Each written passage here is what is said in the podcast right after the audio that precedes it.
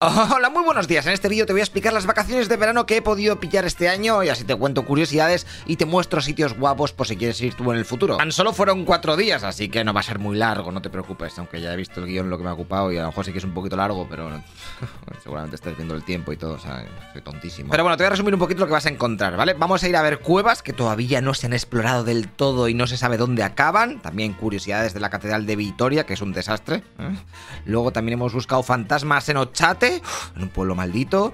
Nos hemos ido de tapas por Logroño y por último hemos ido haciendo una ruta por pueblos hasta llegar al lugar donde se enterró el Cid y toda su familia. Así que si te mola algo de esto, te tienes que quedar tunante. Venga, este mes de agosto, aprovechando que teníamos una boda de un colega en Burgos, Patri y yo nos fuimos a visitar un poquito el norte de la provincia y ya de paso nos metimos a Vitoria y a Logroño. Sí, a lo loco. Unos días de no parar por hacer algo y así no aburrirnos. Así que venga, salimos de Burgos a primera hora y nos dirigimos al norte hacia uno de los pueblos más guapens que tenemos por la zona. Para llegar allí hay que meterse en todo el valle de Sedano, en donde te encuentras el cañón del Ebro, que sería algo así como el de Colorado de Estados Unidos, pero bien y verde. Date cuenta que ahí el río ha hecho un destrozo de 250 metros de profundidad, con una pasada y adentrarte en algo así que seguramente no sabías ni que existía en España. También hay varios miradores por arriba, por si eres un flipado de las fotos, pero nosotros hemos pasado esas movidas. Y después de una hora de viaje, llegamos a nuestro objetivo, Orbaneja del Castillo, ¿eh? famoso por tener una jodida cascada en mitad de su pueblo. A ver, como era agosto, pues había poquita agua, pero para que te hagas una idea, en temporada normal sería algo tal que así, ¿eh? con una caída de 25 metros, ahí, con todo el río pasando por mitad de las calles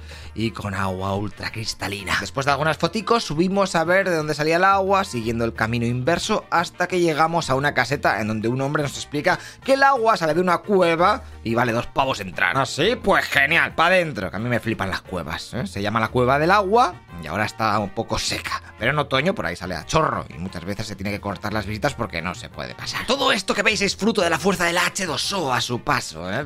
El sitio está muy guapens con sus lucecitas y tal. Era bastante profundo hasta que llegamos a un sitio donde el agua desaparecía. Y es que se metía entre la roca por ahí y luego salía en la entrada de la cueva. O sea, es teleport. Ok, nosotros continuamos metiéndonos hasta que llegamos a una zona donde ya no había luces. Ahí ya... Uf, la oscuridad. Así que sacamos los móviles y seguimos a nuestra curiosidad. A ver hasta dónde nos podíamos meter. Pero cada vez el lugar era más complicado. Había bastante agua y solo se podía andar por los laterales, que en muchas ocasiones estaba bastante jodido. Y tampoco los queríamos manchar ni mojar. No somos normales. Y hasta que no sé cuántos metros para adentro, yo dije a Patri, oye, a lo mejor por aquí no se tiene, no, no, podemos estar aquí, ¿sabes? Hay que darse la vuelta. Porque si no, esta tía la dejas y se pierde por ahí el fondo de la cueva. Allí apagamos las luces y estuvimos ahí un poco escuchando en la oscuridad máxima el sonido del agua y nosotros dos solos. Y luego ya cuando volvimos nos dimos cuenta de que en el suelo efectivamente había una cadena alertando de que no podías tirar más para adentro. Pero bueno, es que estaba ahí en el suelo, eso lo tiene que poner mejor, tío. A lo mejor lo vimos al principio y hicimos un poco los suecos. Puede ser, yo no digo nada. En fin, luego también seguimos dando vueltas por la cueva, porque había más sitios por ahí, es bastante grande. Y vimos otro lugar donde agachándote ahí, podías llegar a una sala bastante grande. Pero es que con la mierda de la linterna del móvil no se ve nada. ¿eh? De todas maneras, eh, ya en las paredes había nombres ahí rayados. Que si no rayas tu nombre en la pared, no eres nadie o algo. ¿eh? ¿Eh? Soy gilipollas todos. O que bueno, te recomiendo que si vas a ir a esta cueva, que vayas con un frontal o linternas pros. Y así te puedes meter un poquito más para adentro, así te haces el aventurero. Como curiosidad decirte que a la salida hablamos con el tipo de la caseta que nos había vendido las entradas y nos dijo que todavía no se había conseguido llegar al fondo, ¿eh? no se sabe dónde acaba. De hecho, la expedición que más adentro se ha metido llegó hasta los treinta y pico kilómetros de profundidad, así, de fondo, y tardó dos días en llegar. Y luego ya dijeron, venga, ¿qué hacemos? Vámonos a volver, si aquí esto es infinito, vamos a volver. Que además no tengo comida ya. Yo te digo que seguro que al final hay un cofre o algo ahí guapo. Me cago en la leche, yo quiero descubrirlo. Venga, y dejamos Orbaneja del Castillo porque aún nos esperan más cuevas guapens y más grandes incluso. O sea que teníamos otra horita hasta llegar a Ojo Guareña. Y allí principalmente hay dos cosas que ver. La primera es la ermita, que la construyeron en una cueva. Y para entrar, pues te ponen un casco. ¿eh? Entras por una cueva totalmente diferente de la puerta que tú crees que va a ser la puerta. No, porque se la han chapado y te hacen un recorrido. Y te ponen un vídeo donde te cuentan la historia del lugar y cómo se han descubierto restos arqueológicos, la tela de antiguos en alguna de las salas ocultas e incluso pinturas rupestres. Después de hacer todo el screener mal, ¿eh? que yo no sé ni para qué grabo estas cosas porque luego nunca las voy a volver a ver, nos siguieron enseñando parte de la cueva en donde todavía se pueden ver los agujeros que hacían los ibéricos ahí para guardar sus alimentos. Y al rato ya sí que sí llegabas a la ermita, ¿eh? que tiene unas pinturas muy old school en los techos, en donde se pueden ver las diferentes torturas que sufrió Santirso. Que se ve que el tío tenía el cheto de inmortalidad hasta que lo decapitaron y entonces ahí sí que se fue para el lobby. Pero vamos, que la intentaron cortar en dos con una sierra. Luego le rociaron con agua hirviendo mientras lo asaban y nada. Lo tiraron dentro de un barril a un río, nada. Le fustigaron, nada. Le metieron cosas por los ojos e incluso... Ya no sé, no me acuerdo qué era, pero parece como que le están obligando a escuchar un concierto de trap o algo así. Y, también sobrevivió, fíjate, o sea, que tío, este es la hostia. Vale, después de esto nos fuimos a comer a tomar por saco porque estaba todo lleno o cerrado, en menuda caminata con todo el solago. La comida fue un menú normalito y regresamos a donde antes porque llegaba la hora de hacer el recorrido chulo, la cueva palomera. A ver, aquellas cuevas son un jodido laberinto. Mira, hay un río que va por el pueblo y de repente llega a un agujero, ¿vale? A un sumidero y ¡pumba! Ahí se traga el agua, la tierra, y ¿dónde va? Bueno, este es el conocido como Ojo del Guareña, porque el río es el Guareña. Y te aconsejo que no te caigas por ahí, por si acaso, a lo mejor entras en otra dimensión. Ok, pues ese agua con el paso de a saco de tiempo ha ido creando un complejo de cuevas ultra gigantescas que se extiende por cientos de kilómetros. De hecho, a día de hoy no se han explorado todas y tampoco se sabe dónde acaban muchos de los caminos con los que te encuentras ahí abajo. Las cuevas tienen seis niveles de profundidad, ¿vale? Los dos de más abajo, o sea, el quinto y el sexto, son por donde pasa el agua ahora en agosto, pero vamos,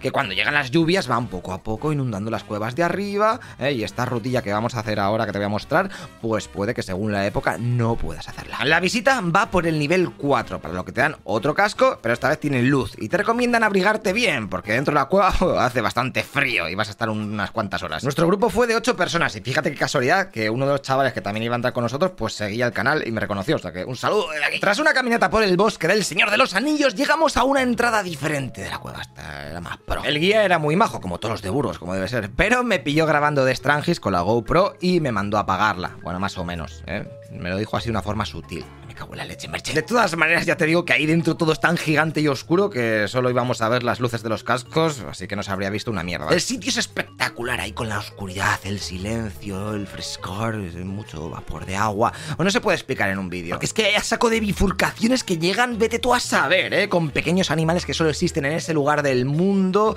Y date cuenta que hace unos años encontraron hasta un noble visigodo que lo habían dejado allí enterrado. Lo gracioso es que estaba al lado del camino por donde se suelen hacer las visitas, ¿eh? ahí arriba en un saliente, pero a nadie se le ocurrió asomarse por allí hasta hace nada. Tengo que decirte que otro cadáver de otro noble visigodo también se encontró en una zona de la cueva, pero su final fue un poquito más heavy, ya que al otro lo habían enterrado, pero a este...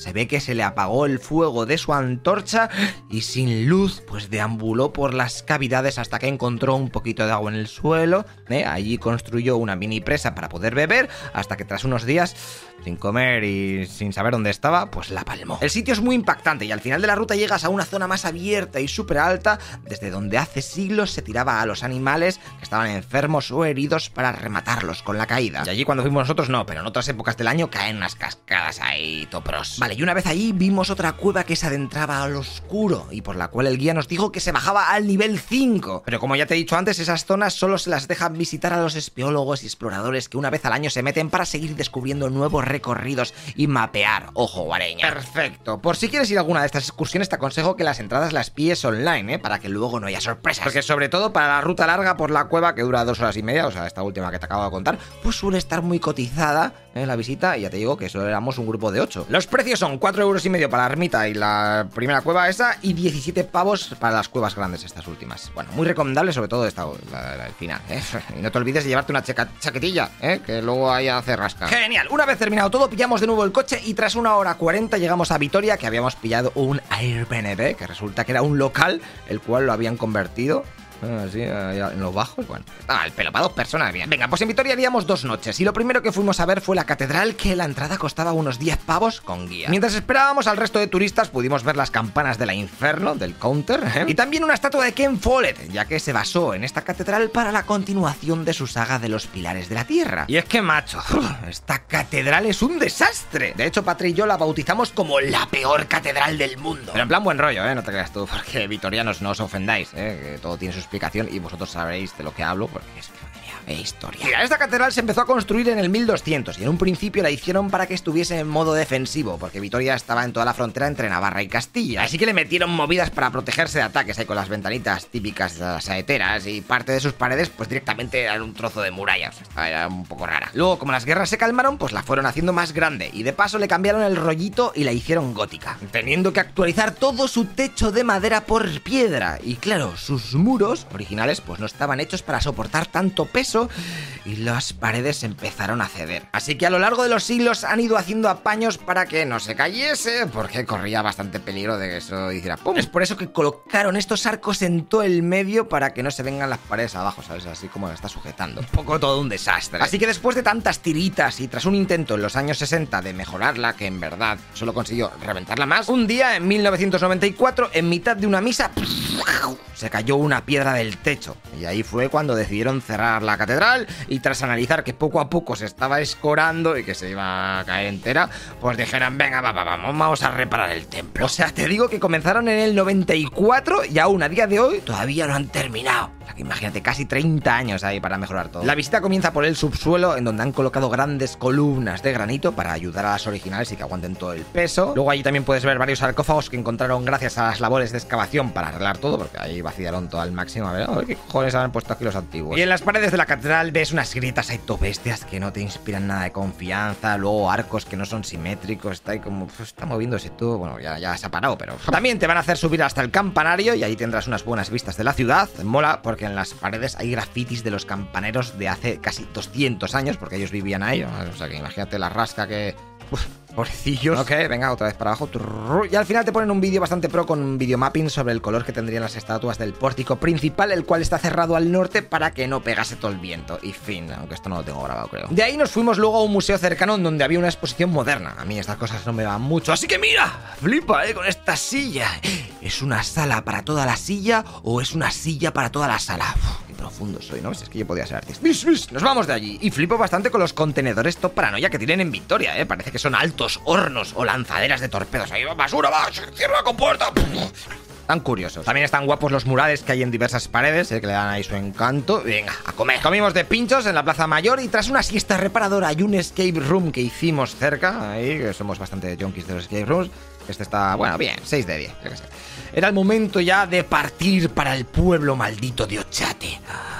Chan, chan. Así que compramos unas linternas frontales de mierder, unos sándwiches, venga, y a la aventura. Lo bueno es que tan solo había 25 minutos en coche para llegar allí, o sacar el pelo. Eso sí, cuando te vas acercando los caminos son bastante mierder, eh, y nuestro coche tampoco es que fuese la pera limonera, así que después de encontrarnos con una zona un poquito inundada, decidimos, en plan, vamos a pararnos echamos detrás, aquí, más de atrás, aparcamos aquí, y seguimos andando. Mientras estábamos con la caminata, vimos un jabalí que le iluminabas así con el frontal y se veían los ojicos ahí al fondo. Y también una cosa muy paranoia es que vimos flashes desde Ochate, o sea, de donde íbamos a ir, de la torre y tal. Vimos flashes, como que alguien estaba haciendo fotos. Y yo dije, pues ya hay un grupito aquí, esto va a ser Disney World, lleno de gente o algo. O sea, pero eran flashes de fotos, te lo juro. Pero lo chungo es que cuando llegamos, es que no había absolutamente nadie. Y además, solo se podía ir por el camino que habíamos ido y no había ni coches ni esto. O sea, nos dejó bastante tocados. paranoia Luego saltamos una pequeña valla y chachán, ya estábamos en el antiguo pueblo de Ochate. A ver, por si vas y te molan estas cosas de los fantasmas, te digo que tienes que ver tres cosas. Primero, la necrópolis, que nosotros no la vimos porque tampoco sabíamos que existía, ¿eh? pero después nos informamos y dijimos, joder, habíamos aparcado al lado, me cago en nuestra vida. Tampoco es gran cosa, ¿eh? O sea, pero bueno, yo te digo, está aquí.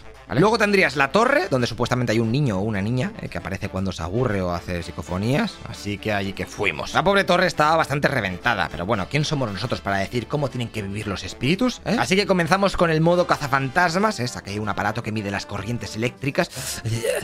Eh, no encontré nada. Después de eso puse un detector de movimiento en la puerta de la torre para ver si pasaba algo. Pero nada. También luego hice una batida con la linterna de luz negra. Y ahí hay cosas pintadas que solo se pueden ver con luz negra. Está bastante guapens. Y nada, como el fantasma parecía que no estaba, pues Patri sacó unas varillas de Zaori para comunicarse con lo que hubiese, ¿eh? y yo estuve grabando la conversación, viendo cómo las varas se movían que sí, que no, que estoy aquí y tal. el vídeo de nuestra conversación con el fantasma es bastante largo, pero vamos, que el chaval en conclusión nos dijo que nos fuésemos. ¿eh? Y de repente le preguntamos y nos apuntó la puerta en plan, venga, piraos, hijos de puta. Así que dicho y hecho, y nos fuimos al tercer lugar que tienes que ver, que es la ermita de Burgondo, que está, pues, está arriba del monte está, en unos minutos para arriba llegas. El lugar, la verdad, que está bastante reventado, y ahora que me he puesto a ver fotos de cómo era la ermita hace, hace cinco años, dices, madre mía, chaval, los humanos son retrasados, lo digo. De hecho, en estos últimos años se le ha caído el techo, la es un fresco de gente. Allí volvimos a hacer preguntas y a inspeccionar buscando algo paranormal para poder grabar un vídeo sobre eso y forrarme, eh, pero no hubo manera. Lo único que sacamos en claro después de sacar las varillas y el péndulo y esto es que allí había una señora que estaba de buen rollo. De hecho, la dijimos que fuese hacia la puerta de la ermita en donde yo había puesto cachivaches eh, para ver si los hacía saltar. Eh, y fíjate, en este momento las dos varillas le decimos, vete a la puerta y las dos varillas hacen Se van para allá, chaval. También tengo que decirte que aquí coincidimos con un grupo de chavales de Miranda, ¿eh? que nos los encontramos, ¿sabes? Les pegamos un par de sustillos. Fue bastante gracioso. Pues si te lo preguntas, Ochate es famoso mayormente por esta foto de un ovni, ¿eh? tomada en 1981 y por la historia que también que tiene detrás de pestes y enfermedades que arrasaron el pueblo y que hicieron que finalmente se abandonase. Además de que hay una psicofonía de una niña y no sé qué. Genial, después de unas cuantas horas y ya por la madrugada recogimos todo y nos volvimos para Vitoria a dormir. Por la mañana nos tocó ver el Museo Arqueológico y el de Naipes. Los dos estaban juntos y eran gratis, así que al pelo. Del arqueológico, nada así que decirte que me flipase, lo siento. Y es que encima yo el que quería ver era el de cartas, o sea que vamos a ver el de cartas. Porque Heraclio Fournier ya sabéis que es el referente de cartas españolas. De hecho, ¿por qué te crees que cuando ves el as de oros pone ahí Vitoria en gigante? Pues porque ahí está la fábrica y de paso este museo. Y madre mía, no te puedes ni imaginar la cantidad de tipos de cartas de todos los países, épocas que tiene ahí guardadas. cada una es una locura. Desde ilustraciones que están guapísimas, en donde cada carta es diferente. Luego hay cartas educativas, mini cartas para niños ahí de hace un chorro de años, partituras, cartas porno, otras del año la polka del siglo XV y el XVI. Así que si eres un yonki de la pocha o del mus, tienes que ver los orígenes de tus queridas cartas. También allí verás las planchas que se usaban para la impresión. Pateo, eso del horror. Venga, y ahora sí que sí, nos despedimos de Vitoria y tiramos para Logroño. Y en el camino paramos para ver el dolmen del Sotillo, que sin más, ¿eh? aunque es bastante parra que hayan aguantado esas piedras ahí puestas no sé cuántos siglos. También intentamos mirar ahí con nuestros aparatos, pero no encontramos ningún fantasma ni poder así fuerza extraña. En Logroño nos quedaríamos en un hotel a las afueras, porque los Airbnb estaban más caros aún, o sea, estaba el mundo al revés. Y con todo el hambre nos fuimos a la calle de las tapas, la del Laurel. Y ahí vayas donde vayas, vas a comer de la leche. Te vas a hartar a vino. Nosotros hicimos unas cuantas rondas en cuatro bares diferentes y ya estábamos reventados. Mira, mira, jodidos champiñones, como me flipan. Me comí ahora mismo 50 de ellos. Me cago en la leche, Merch. Menudo ritmo que llevaban ahí. Están, dámelos a mí, que me los como yo. Bueno, después tuvimos que hacer un poquito de tiempo, ¿eh? Porque la Catedral de Logroño es lo peor, ¿eh? Y no habría hasta las 6 o 7 de la tarde. O sea, un sinsentido. Bueno, lo bueno que era gratis. Pero lo malo es que, flipa, estaba apagada por dentro. Y entonces, si querías ver algo, pues tenías que meter 50 céntimos en cada retablo y estatua, ¿eh? Para que se encendiesen los foquitos de ese sitio y ya lo veía, porque si no estaba. O sea, no veía nada. Algo, la verdad, que me pareció bastante humillante, porque para eso prefiero que me cobren 2 euros a la entrada y que esté todo bien iluminado. Menudos cutres. Así como Easter egg, esta catedral detrás del altar tiene un cuadro de Miguel Ángel, al que obviamente también hay que meterle una monedita para verlo. Son todos DLCs, ¿eh? Seguro que las empresas de los videojuegos les han copiado a estos, macho, no me jodas. Ahí estábamos como ratas, un grupo de peña que ya no usa efectivo pululando, a ver si algún ricachón metía 50 centimazos eh, y así se iluminaba el cuadro. Algo que finalmente ocurrió, pero que les den, ¿eh? Te voy a poner en grande la imagen de internet que tiene más calidad. Jodeos, hippies de la iglesia. Después de esto nos fuimos a hacer otro escape room que la verdad os lo recomiendo, ¿eh? Se llama La Abadía Perdida. Está todo guapo, todo hecho a mano. Tardaron dos años en construirlo. Y los masters son unos cracks y son muy majos. Eso sí, no vayáis más de cuatro personas porque no lo vais a disfrutar, ¿vale? Y échale unos 20, 30 pavos por persona. Venga, pues a dormir que al día siguiente nos tocaba volver a Burgos con algunas paradas en el camino. La primera fue en Nájera, donde visitamos dos cosas. El monasterio que fue construido allí porque el rey de Nájera Pamplona en el 1044 descubre en una cueva una imagen de una virgen, así que rápidamente dice, al pelo, aquí montamos un monasterio tochanante. Y así fue. De hecho, enfrente del altar eh, está la cueva y al fondo la imagen de la Virgen. Pero la cosa más importante allí es que este lugar tiene un panteón real en donde se encuentran los reyes, mujeres e infantes del reino Nájera Pamplona, que luego a la postre se convertiría en el reino de Navarra. Así que allí te sentirás como flotando en sangre azul. Al terminar la visita tienes un museo con unas cuantas reliquias e imágenes de cómo tuvieron que arreglar el monasterio después de que España tirase del país a todas las órdenes religiosas y se tuviera que abandonar. ¿eh? Luego cuando cuántos años después, pues dijeron, vamos a arreglar esto porque está hecho la mierda. Venga, y muy cerca de allí está el museo local, que lo han montado en una antigua cárcel, así que en algunas de las puertas podrás ver inscripciones de los reos. Y casi siempre puedes leer en las firmas lo de por nada, dando a entender que ellos no habían hecho nada. Estoy aquí porque me tiene manía una profe. Una curiosidad es que también hay una colección de pruebas y armas del crimen que se usaron para condenar a algunos de ellos por asesinato, ¿eh? a los CSI del 1800. Después nos fuimos a Santo Domingo de la Calzada, y aquí hay otras dos cosas para ver. Primero, el campanario que te va a tocar subir al máximo para poder ver el pedazo de campanas que tiene ahí colgadas desde hace más de 200 años. ¿eh? Y también tienes una vista de todo el pueblo. Y segundo, obviamente, la catedral, que es muy famosa por ser la única en todo el mundo que tiene un gallo y una gallina vivos ahí en todo el medio. Esto es por una historia que, si quieres, te la voy a resumir ahora toda leche. Mira, un matrimonio alemán y su hijo están haciendo el camino de Santiago y se quedan a dormir en un mesón de este pueblo. Allí la hija del posadero se enamora del chaval, pero este pasa de ella. Así que para vengarse, la chiquilla le mete por la noche una copa de plata en su mochila. Vale, al día siguiente los alemanes se están largando del pueblo y ella grita, ¡Eh, al ladrón, al ladrón, me falta un vaso, no sé qué! Entonces cogen a los alemanes, los registran y, ¡oh, what a surprise! ¿Qué es esto? ¿Una copa? ¿Pero qué haces con ella, eh? Que te meto un puñetazo en todo el pecho que te reviento alemán, que vienes aquí a robar, no sé. Así que lo condenan por ladrón y a tomar por saco. ¡Pum! A la horca muertos. Los padres del alemán, que tendrían que estar bastante flipando, eh, al día siguiente dicen, bueno, pues ok, eh", y querían continuar con su camino hacia Santiago. Pero antes de salir, van a la plaza a ver el cadáver de su hijo, el cual, ¡sorpresa! Está vivo, colgando de la soga. ¡Oh, mamá! Así que estos rápidamente van al regidor de la ciudad para decírselo y que lo bajen de allí. Pero este desconfía bastante de ellos. Madre mía, con los fumaos estos de los alemanes. ¿Cómo va a estar vivo tu hijo si lo hemos ahorcado ayer? Y les dice, mira, Chechus, vuestro hijo está tan vivo como este gallo y gallina asados que me dispongo a comer. ¡Y ¡bumba! En ese momento las dos aves se regeneran ahí con el CGI de la época, volviendo a tener plumas y recobran la vida. Y es por este milagro que la catedral de allí tiene a estos dos animalicos que los van cambiando cada mes, ¿eh? No te creas que están ahí.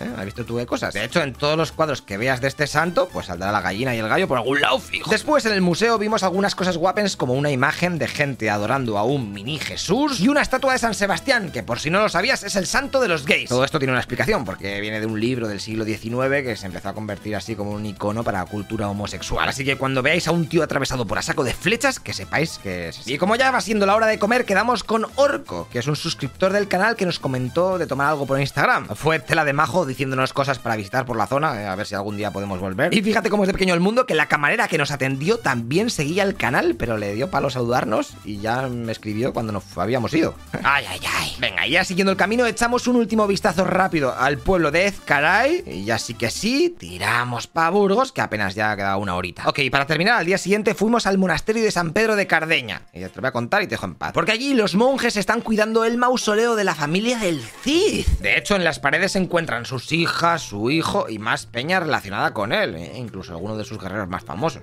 Y ahí en medio, pues sí que sí, está la estatua de Jimena y el Cid. Lo que pasa es que cuando llegaron los franceses de Napoleón, destrozaron todo y se llevaron los huesos, teniendo que pasar muchísimos años para que se pudieran volver a traer los pocos restos que quedaban ¿eh? de este héroe de vuelta a Burgos. Y ya entonces decidieron ponerlos en la catedral de la ciudad, la de Burgos. Pero vamos, que vete tú a saber qué porcentaje de esos huesos son de Rodrigo. La mayoría ya te digo que se lo quedaron nobles franceses y alemanes, como siempre. También hay más curiosidades, ¿eh? Y el monje que te lo cuenta es un cachondo, ahí todo serio, que parece que te da una hostia con su mala leche. Pero si le pillas el rollito, te partes el ojete. Date cuenta, por si no sabías, que los monjes de allí solo pueden hablar entre ellos seis veces al año, durante las comidas y las cenas de esos seis días. Solamente, ¿eh? el resto de tiempo, silencio. A ver, un sí o un no sí que puedes soltar, pero eso de conversar, en plan, bueno, ¿sabes lo que me ha pasado? No me ha pasado nada porque estoy aquí todo el día, pero...